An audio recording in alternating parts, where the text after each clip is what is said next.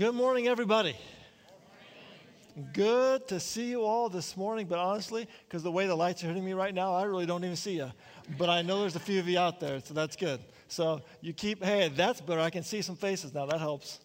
Uh, man, it's so good to be here this morning and to see you all now. Uh, as Pastor Kevin said, we are in the middle of a series called Kingdom First.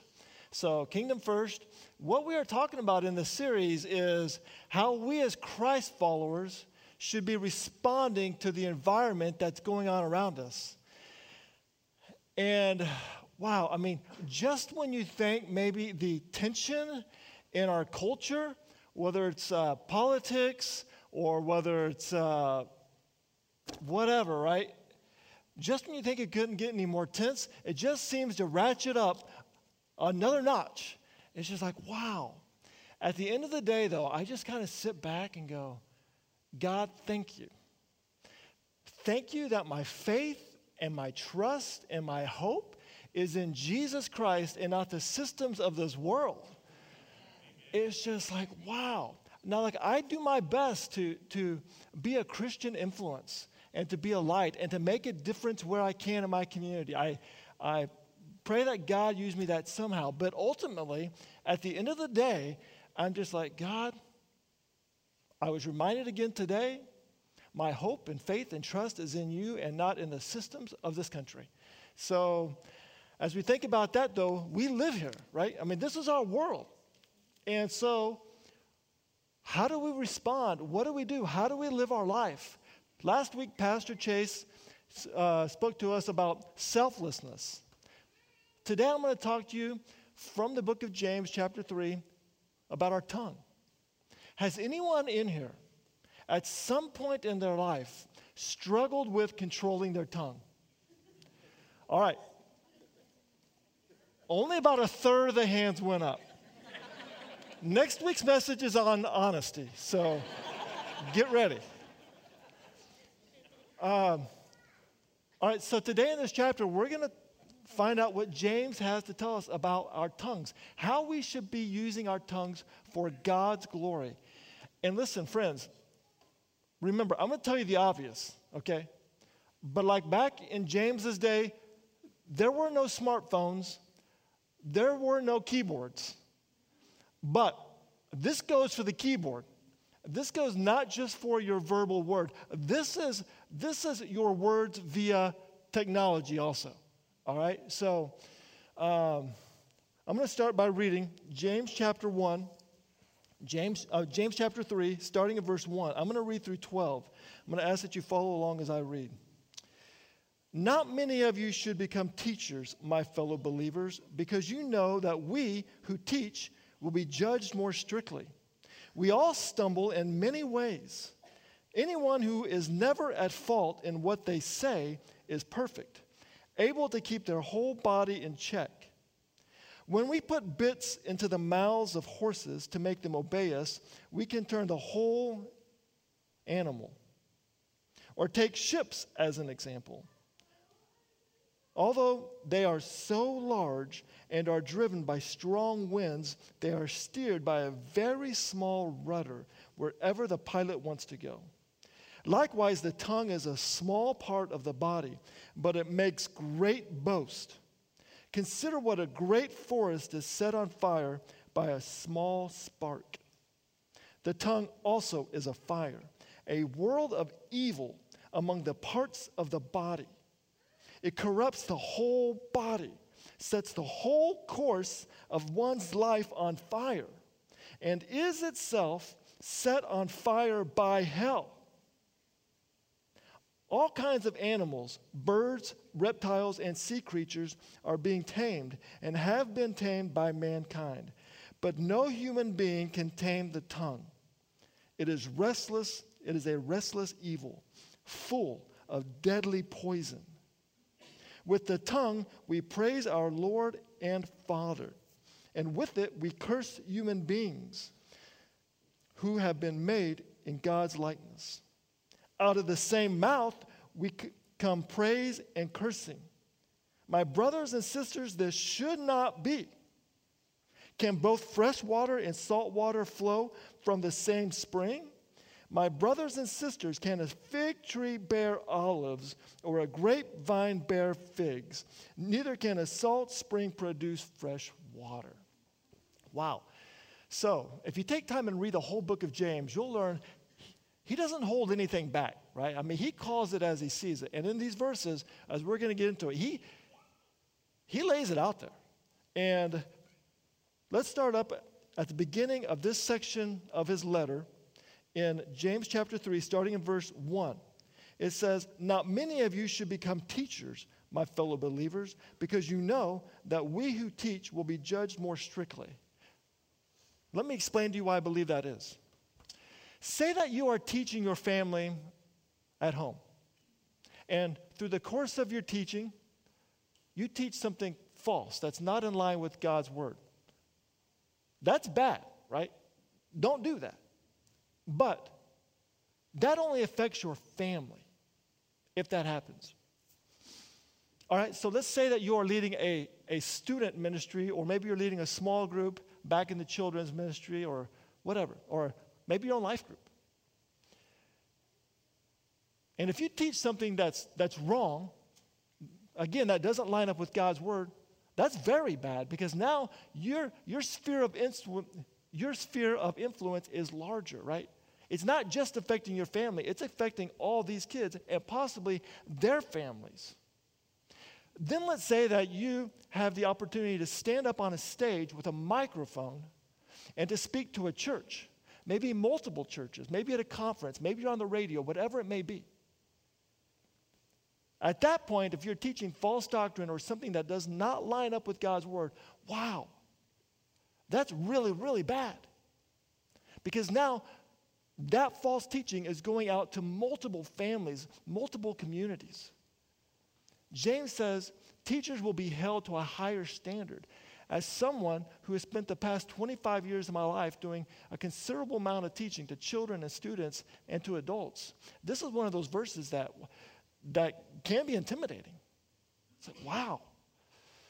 It's something that like will keep the teacher humble, thinking, I am held to a higher standard on what I teach. Uh, but then, in verse 2, James takes a little turn. He says, We all stumble in many ways. Anyone who is never at fault in what they say is perfect, able to keep their whole body in check. So now he kind of goes, Okay, but we all struggle with this. We all have problems, not just teachers, but the entire community of Christ. This is a this is an area that that, that can create problems. And so, for the next 10 verses now, James gets into it and he starts to lay out to us how we should be using our tongue. How does God want us to bring glory to Him through this tongue that He has given to us when He creates us? So, let's get into verse 3, our first point. When we put bits into the mouths of horses to make them obey us, we can turn the whole animal. Or take ships as an example. Although they are so large and are driven by strong winds, they are steered by a very small rudder wherever the pilot wants to go. Likewise, the tongue is a small part of the body, but it makes great boast. These first two illustrations that he gives us in this, in this passage are about these two small, these two small objects. The first is a bit that goes in a horse's mouth. I'm not a cowboy. I, I don't ride horses. I've ridden a horse like five times in my life. But from what I understand, a bit's not very big, right? It weighs probably several ounces. But a horse can weigh up to 2,500 pounds. And this small bit can steer that horse wherever that, that, that horse rider wants it to go. The same with the rudder. Compared to the size of a ship, a rudder is very small. Yet the pilot is able to control that whole ship through the use of that small rudder. Both of these illustrations talk about how the bit and the rudder control the destination of the horse and the ship. Friends, the first point I want to make this morning is this the tongue directs the course of life. The tongue directs the course of your life. I think that if you, well, let me put it this way I think the best predictor of how a person's life is going to be lived on this earth and the, and the uh, general experiences he or she is going to have is through the language they use. For instance, let's take a 20 year old man. If the words that come out of his mouth continually cause division, if they're hate filled, if they cause disunity, pain, and suffering to other people, I think it's a safe assumption to say this person's life is going to be filled with controversy, problems, unnecessary trials, and difficulties that he would not have to experience otherwise. The tongue reveals, or the tongue directs the course of a person's life. Take another person. Let's take a different 20 year old man. And if he is able to control his tongue, his speech, to me, that shows me his entire life is one of discipline. Because the hardest thing for a human being to control, in my opinion, is their speech. It is the Mount, it is the Mount Everest of self-discipline. The human tongue. So, so how goes the tongue? So goes the life. I think James is telling us that here. Our tongue will direct the course of our life. Let's go on to point number two. Follow along in the second half of verse 5. It says, Consider what a great forest is set on fire by a small spark. The tongue also is a fire, a world of evil among the parts of the body. It corrupts the whole body, sets the whole course of one's life on fire, and is itself set on fire by hell. So, the first two illustrations that James gives us are examples of power under control. The second illustration, or the, or the third illustration James gives us is power out of control a forest fire. He describes a giant forest fire. So, friends, we can go out to California right now, and there are huge forest fires burning up millions of acres. Since, since the beginning of 2020, I think I read that California has lost over 3.2 million acres of forest. That's a, that's a lot of acres. And these forest fires were started with a small spark a small flame, and it grew and it grew and it grew until the damage is like unbelievable damage everywhere. Some buildings have burned down, some lives have been lost.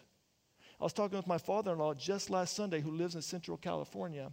Before he could go to church, he had to get out soap and water in a bucket and a hose and clean the ash off of his truck and off of his windshield so that he could drive to church. Right? It's not just the fires there where the fires are, the damage goes well beyond.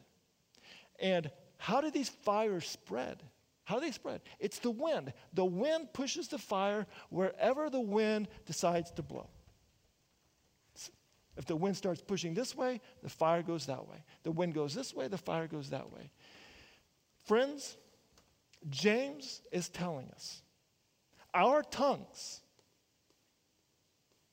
can have the same effect on our social and our spiritual community and in the lives around us as a forest fire. And tell me how that fire usually starts and usually spreads. It's by the winds of our flesh and our emotion and our feelings. When one day I have this feeling of hatred and, and of anger and this wind of my emotion comes over me and just blows me that direction. And if I don't check my words, and if I don't control my words and say whatever my feelings feel like saying, and say something irresponsible, it's the start of a fire. And then the next day, I have this feeling of maybe pride. And I make some very unwise choices with my words. Pff, another fire. And then maybe the next day, it's a, it's a wind of jealousy that blows through me and blows out this feeling of jealousy. And if I'm not careful with my words and I say something again that's, that's irreverent or ungodly or unkind, pff, another fire. And before long, I step back. I step back and look around and look what I see. I see a forest fire of destruction around me caused by my words. Because I didn't control my tongue. And eventually, I will hurt the people I love and the community I live in. A forest fire. Power out of control. The second point this morning is our tongue is small but powerful. It can be very dangerous. And the devil is saying, Dan, let it go. Just say it, Dan.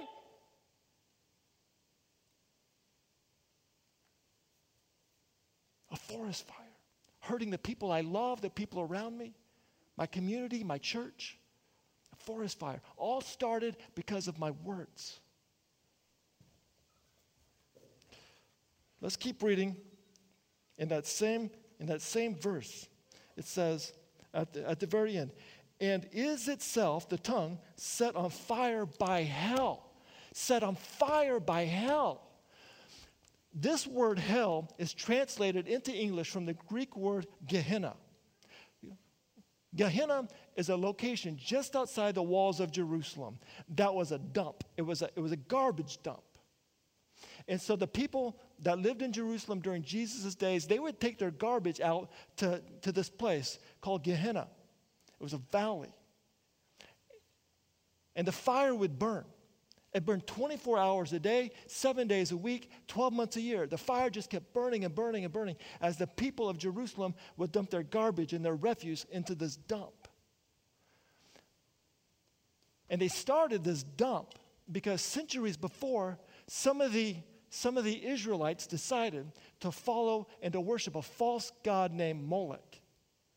As part of their worship in this location where Gehenna is, they would offer their children, their babies, as burnt sacrifices, as fiery sacrifices to the god of Moloch. Centuries later, the Jews were so disturbed and hated that so much, they didn't want anything good going on in that ground where those sacrifices took place, they turned it into a dump. During Jesus' day, when he would teach his disciples and the other people about hell, he was the, he was the only person that would use that reference of Gehenna to describe hell because of the fire, the stench, the constant flame that was burning there. And so Jesus compared it to hell. This is the only verse in the entire Bible that talks about Gehenna that Jesus, not, Jesus is not using the word. James uses it here. Why? I believe because James is trying to, trying to describe as powerfully and descriptively as he could the source of evil on people's tongues. It is from the depths of hell Satan wants to use our tongues to destroy each other, destroy his church, destroy our community, and to destroy the world we live in. And if you go back up there in that verse, it says, Consider what a great forest is set on fire by a small spark. The tongue also is a fire. Your tongue, my tongue, our tongues are a fire you have fire in your mouth. And the devil is saying, Oh, come on, let it go. Start a forest fire of travesty and heartache and pain. Destroy that church. destroy your neighbor, destroy your coworker. Come on. It's a fire. You have fire in your mouth. Your tongue is a fire. How will you use it? The tongue is incredibly powerful. Wow, it's so small in comparison to our body, but wow, it's so powerful. Point number one this morning the tongue directs the course of life. Point number two this morning the tongue is small but powerful. How will you use your tongue? Let's keep reading in verse 9. With the tongue, we praise our Lord and Father, and with it, we curse human beings who have been made in God's likeness. Out of the same mouth come praise and cursing. My brothers and sisters, this should not be. Can both fresh water and salt water flow from the same spring? My brothers and sisters, can a fig tree bear olives, or can a grapevine bear figs? Neither can a salt spring produce fresh water. The third point I want to make this morning is this the tongue reveals the heart. The tongue reveals the heart. So the heart obviously is a, is a symbol of a person's character, their emotions, their passions, their feelings. The tongue reveals the heart. Let me ask you a simple question. This is a question you will all get correct. It's very easy. It's the same question that James asked us in this verse. This is not a rhetorical question. I want you to actually answer me. All right? Can a fig tree produce olives? No. No. This class gets an A right up here. Can an olive tree produce figs? No. What is a tree if it produces figs? It's a fig tree. It's simple science. It's not hard, is it? It's a very simple illustration. It really is. But the point that James is making is very powerful.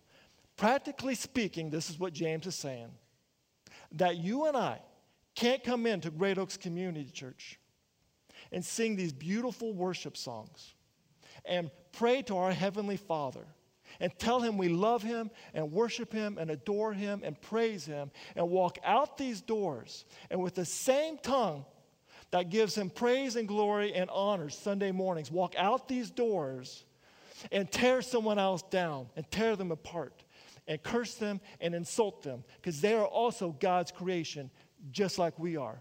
James is saying that cannot happen. That is impossible because a Christ follower cannot and will not do that. What is your tongue telling you?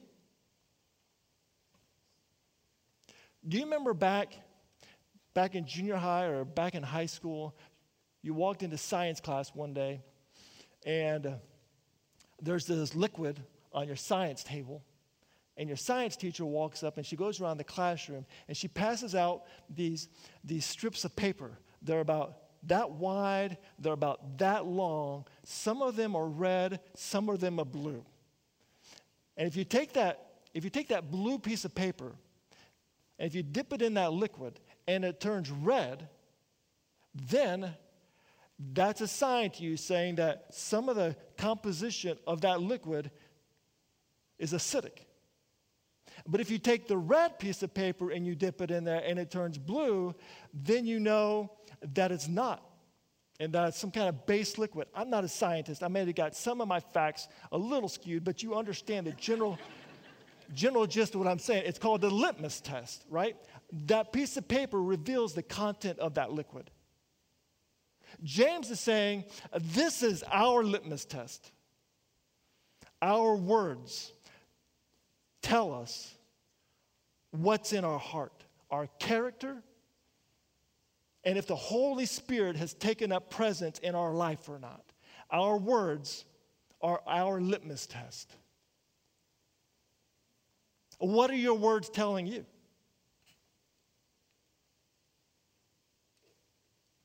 Do you come in here Sunday mornings and worship the Lord and go out there and with that same tongue condemn, criticize, ridicule, and tear apart someone else, God's creation, whom he loves just as much as he loves you?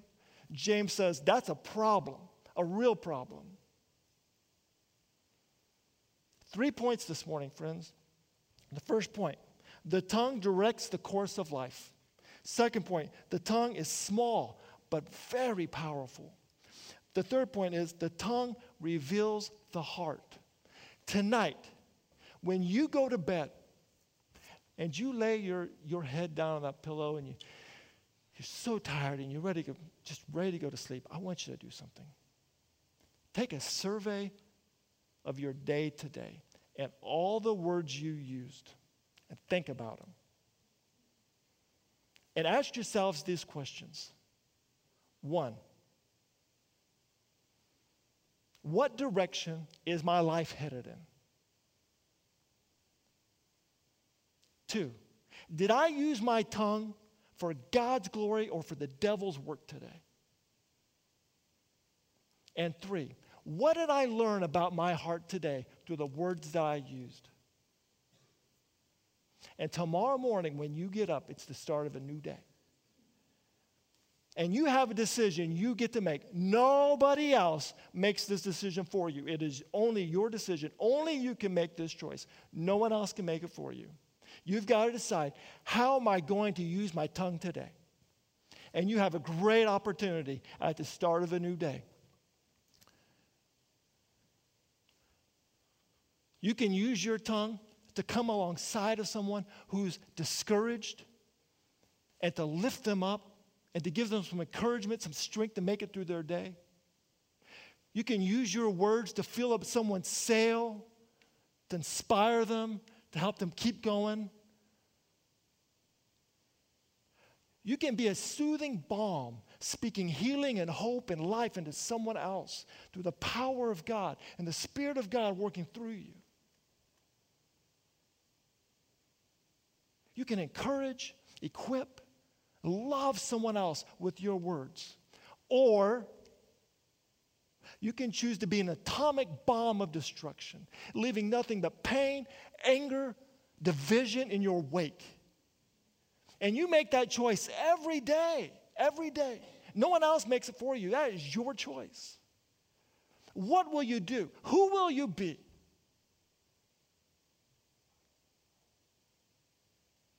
God has given us this incredible, incredible instrument. It's so small, but wow, so much power.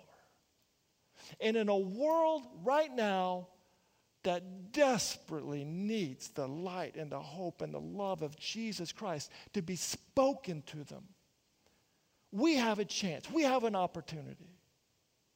And it's so easy. Jump on the keyboard, enter destruction of fire everywhere.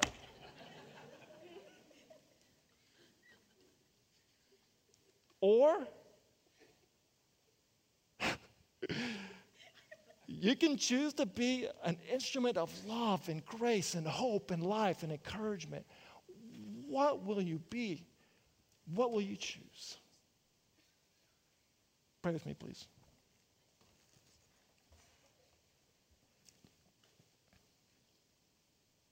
Father God, we love you so much.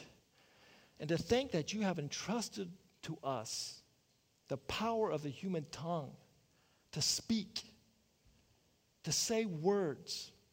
God, I pray, fill us up. Cause us, Father, to be an instrument of your love and your mercy and your grace flowing through us to the people around us through the words that we speak.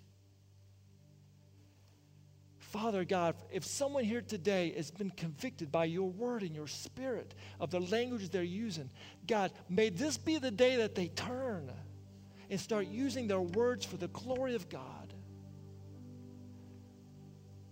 God, I pray that I, myself, and everyone here at Great Oaks Community Church will be an instrument of your grace and mercy, speaking life and hope and encouragement and the love of Jesus Christ to those around us. Father, we know we're in a world that needs it. It, it always has. Sometimes it's more obvious, and right now it's obvious. God, may we be your instruments. use our tongues and our words to bring you glory and honor and praise. And it's the name of your Son, Jesus Christ, I pray. Amen.